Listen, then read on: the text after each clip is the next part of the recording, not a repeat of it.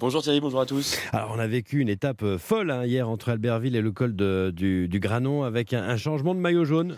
Et oui, je vous parlais hier de ce fameux col du Granon hein, qui avait coûté son dernier maillot jaune à Bernardino. Et eh bien hier, c'est à Tadej Pogacar que le géant des Hautes-Alpes a fait des misères.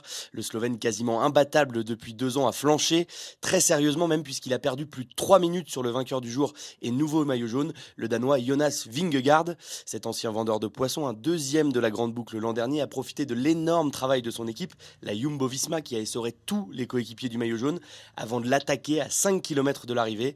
Résultat, le Danois assomme le tour et repousse tous ses adversaires à plus de 2 minutes. Mais pourtant, il reste méfiant. Écoutez. Tadej uh, est un battant. C'est sûr qu'il va m'attaquer tous les jours. Mais on va faire de notre mieux. On va essayer de garder le maillot. Et on verra bien à Paris si on a été capable de le faire ou pas. Et oui, car malgré sa défaillance hier, Pogacar reste l'adversaire numéro 1 et on sent bien que le Slovène a rêve d'une revanche.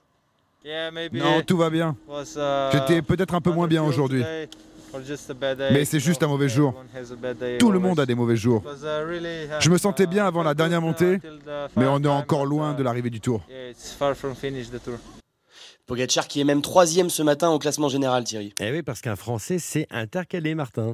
Oui, Romain Bardet, excellent troisième hier et qui peut croire plus que jamais au, podium. Podium auquel peut aussi rêver David Godu, hein, d'abord distancé au début du col du Granon.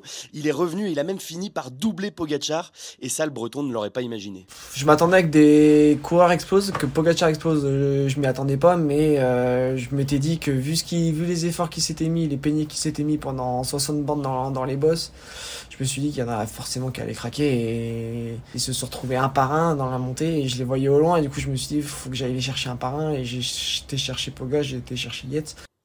Bardet, Godu toujours bien placé et un Warren Barguil à l'attaque. L'autre breton a fait le spectacle hier, échappé toute la journée. Il n'a été repris qu'à 4 km du sommet et termine dixième. Tout ça alors qu'on n'était qu'un 13 juillet.